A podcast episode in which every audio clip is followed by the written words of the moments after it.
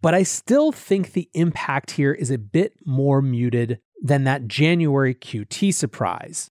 Indeed, if you listen to all the smart observers, what they're focused on is not the potential of problems from rate hikes, but what happens when you remove liquidity from markets. That's, I think, what people are going to be looking out for next. Welcome back to The Breakdown with me, NLW. It's a daily podcast on macro, Bitcoin, and the big picture power shifts remaking our world. The Breakdown is sponsored by Nexo.io, Arculus, and FTX, and produced and distributed by Coindesk. What's going on, guys? It is Thursday, February 10th, and today we are talking about the weird back and forth tension between macro being good and macro being bad for crypto and what it all means. But before we do that, if you're enjoying the breakdown, please go subscribe to it, give it five stars, leave a nice review, or if you want to get deeper into the conversation, join the Discord. You can find the Breakers Discord at the link in the show notes or go to bit.ly slash breakdownpod.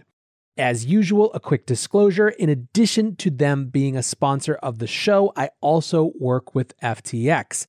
And one final note before we get into today's fascinating topic.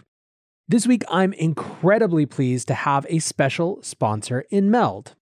If you've ever wondered how the rich are able to spend their money and still stay rich, it's because they borrow against their assets. Meld is creating a protocol that can be used by anyone and which offers this exact service, but in a decentralized way. Users of Meld's protocol will be able to borrow dollars, euros, and other fiat currencies against their cryptocurrencies. If you want to learn more about the first DeFi non custodial banking protocol today, go check out meld.com. That's M E L D.com. Thanks again to Meld for sponsoring the show. So last night, I was doing a Twitter Spaces discussion with the crew over at Blockworks. And one of the things that came up in a question from Jason Yanowitz over there was how to make sense of the weird dualistic nature of crypto right now. On the one hand, you have this sense that Maybe the chickens are coming home to roost. The macro environment isn't looking really good. You've got rates that are likely to get raised later this year and other sort of Fed policy things that could get in the way of a crypto bull market. But then on the other, you have continued interest from institutions, NFTs booming, all of these positive scenes, right? Over the last two weeks, we've seen Bitcoin recover in a big way and drag some other assets with it. So, what's really going on? I think to understand, we need to first look at how crypto has been correlated with the macro over the last couple months. You started to really see this in December of last year. That was the point at which the Fed started changing its tune and came out with their dot plot predictions that suggested that there would be at least three rate hikes in the year 2022. Markets mostly shrugged that off. In fact, they sort of liked that the Fed was finally taking inflation seriously versus continuing to claim it was transitory. However, even at that time, you did start to see markets price in the likelihood of these rate increases. And it didn't happen all at once. It wasn't some big sort of exodus from risk assets. But if you look at what started to happen vis a vis institutions in Bitcoin, CoinShares each week publishes their list of whether funds are flowing into or out of Bitcoin and crypto related products from institutions. Around the middle of December, they started to flow out. And that was some of the first sign that we were clearly heading into a different type of macroeconomic environment. What really started this January off with such an aggressive downward shift was the publishing of the Fed's meeting notes, which showed that they were thinking about not just peeling back support for the market in terms of bond purchases and not just raising rates, but in fact going all the way to quantitative tightening. That means selling assets, removing liquidity from the markets. After previous episodes of QE, they had not shifted to QT so quickly, and markets did not like that at all. That's why we saw such an exodus from risk assets, of which Bitcoin and crypto were part of that. At the same time, I saw this other thing happen, which was the Bitcoin and crypto world kind of almost remember that although it was in some way tied up with those larger macro forces, it was still something that was independent, distinct, long term focused, and having other types of inputs that determine how the market is doing at any given time. And I think that's a good setup to get us to this week, where we have two very different forces going on in terms of whether people are feeling bullish or bearish. So let's talk first, drawing through that macro and monetary policy theme into the discussion of inflation. We just today got the inflation numbers back for January, and inflation hit 7.5% year over year last month. That's the highest growth in inflation since 1982, or four decades if that's your preferred nomenclature. The year over year gain in December was 7%, and from December to January over that last month was 0.6%. The so called core price measure that excludes food and energy, which are considered to be highly volatile, increased 6% year over year and again 0.6% from December. Now, importantly, when it comes to inflation, it's often less about the headline number and more about the expectations. And in this case, economists had projected 7.3% year over year growth and 0.4% month to month growth. What's more, many people went into this thinking that we were going to slightly underperform that, so it was a surprise to the upside. Nexo is a trusted and easy to use crypto platform where you can buy cryptocurrencies at the touch of a button and start earning up to 18% annual interest that is paid out daily. They support all of the major assets on the market and even allow you to swap one asset for another or borrow cash against your crypto without selling it. Nearly 3 million people in over 200 countries trust Nexo with their digital assets. So whether you're just getting started or you're a seasoned pro, get the most of your crypto today with Nexo at nexo.io. Meet Arculus, the next generation cold storage wallet. Arculus secures your crypto using three factor authentication, providing a simpler, safer, and smarter way to store, buy, swap, send, and receive crypto. Arculus is offline cold storage. Your private keys are encrypted on the Arculus keycard and are never online. Stay safe from hackers with no cords, no charging, no Bluetooth. Just crypto security made simple. Buy now at getarculus.com. That's G E T A R C U L U S.com.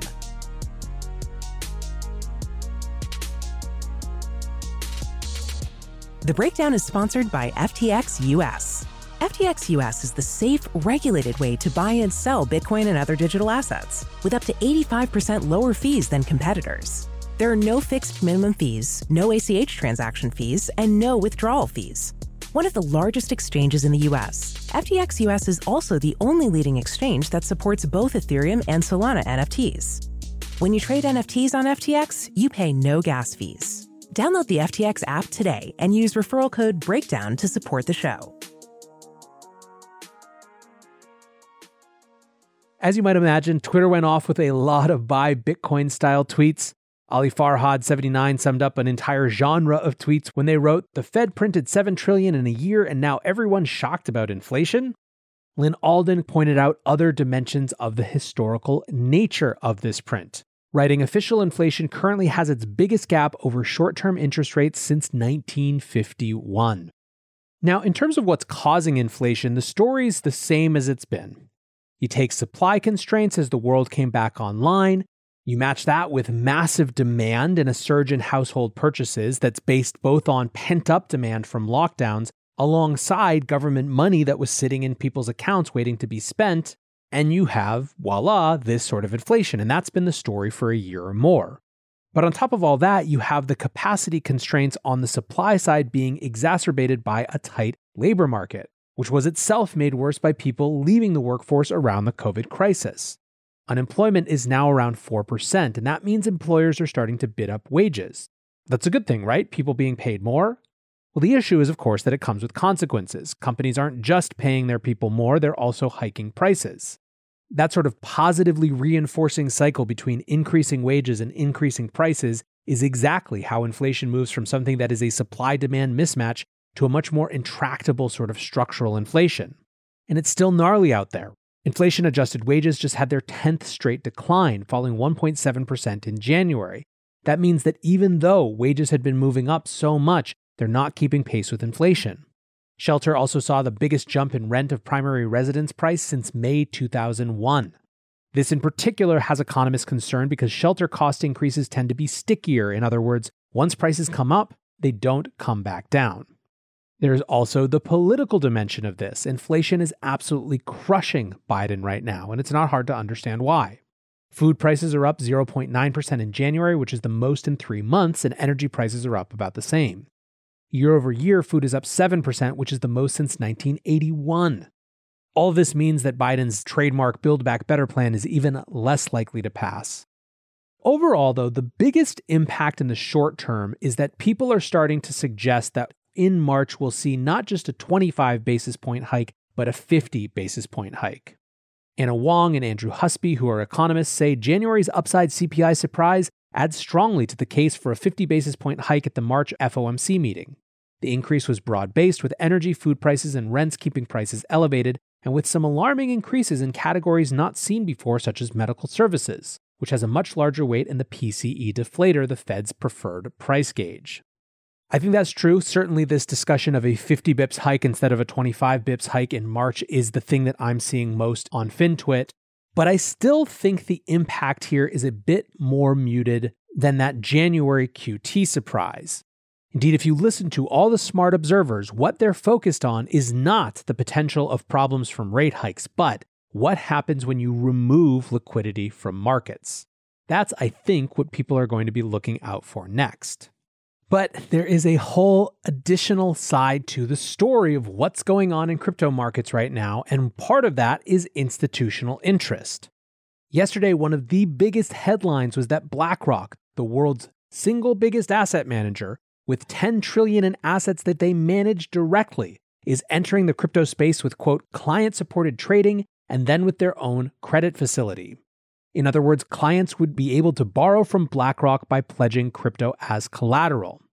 BlackRock would also allow clients to trade crypto with Aladdin, which is short for Asset Liability Debt and Derivative Investment Network, which is BlackRock's integrated investment management platform, which is an absolute behemoth in the investment space. Now, this comes from sources with knowledge of what's going on, and BlackRock hasn't yet confirmed. However, it also wouldn't be out of the blue. Last June, BlackRock started hiring for an Aladdin blockchain lead. They've discussed Bitcoin and crypto frequently. They started trading CME Bitcoin futures, and they plan to launch an iShares blockchain and tech ETF. And of course, on top of all that, they own 16.3% of MicroStrategy. Additionally, other folks with knowledge of these BlackRock plans say they're looking to, quote, get hands on with outright crypto and was looking at providers in the space. And another person says that a working group of, quote, approximately 20 or so is evaluating the crypto space and adds, quote, they see all the flow that everyone else is getting and want to start making some money from this.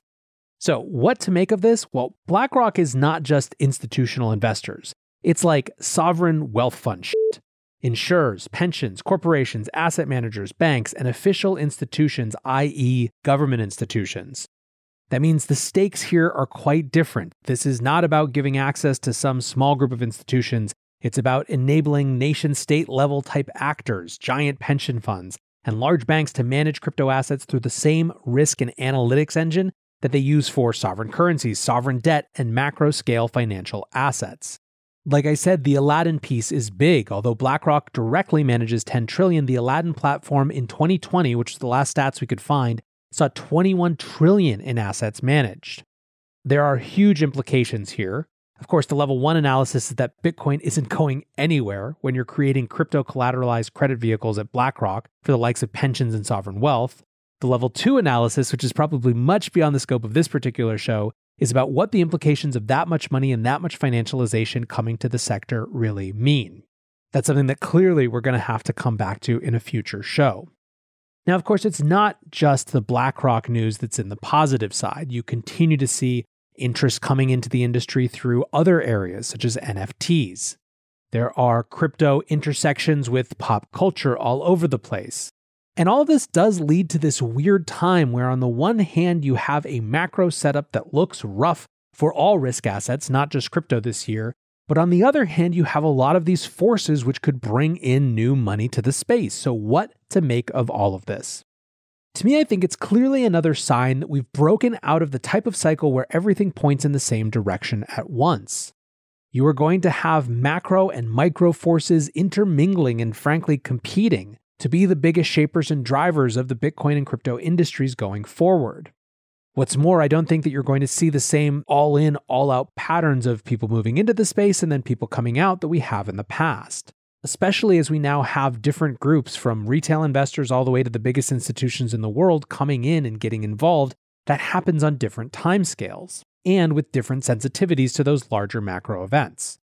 I called 2022 the year of absolutely everything a couple of weeks ago, and to me, this is just more of an indication of that. It certainly won't make you bored. For now, I'm going to say thank you again to my sponsors, Nexo.io, Arculus, FTX, and Meld.com. And thanks to you guys for listening. Until tomorrow, be safe and take care of each other. Peace.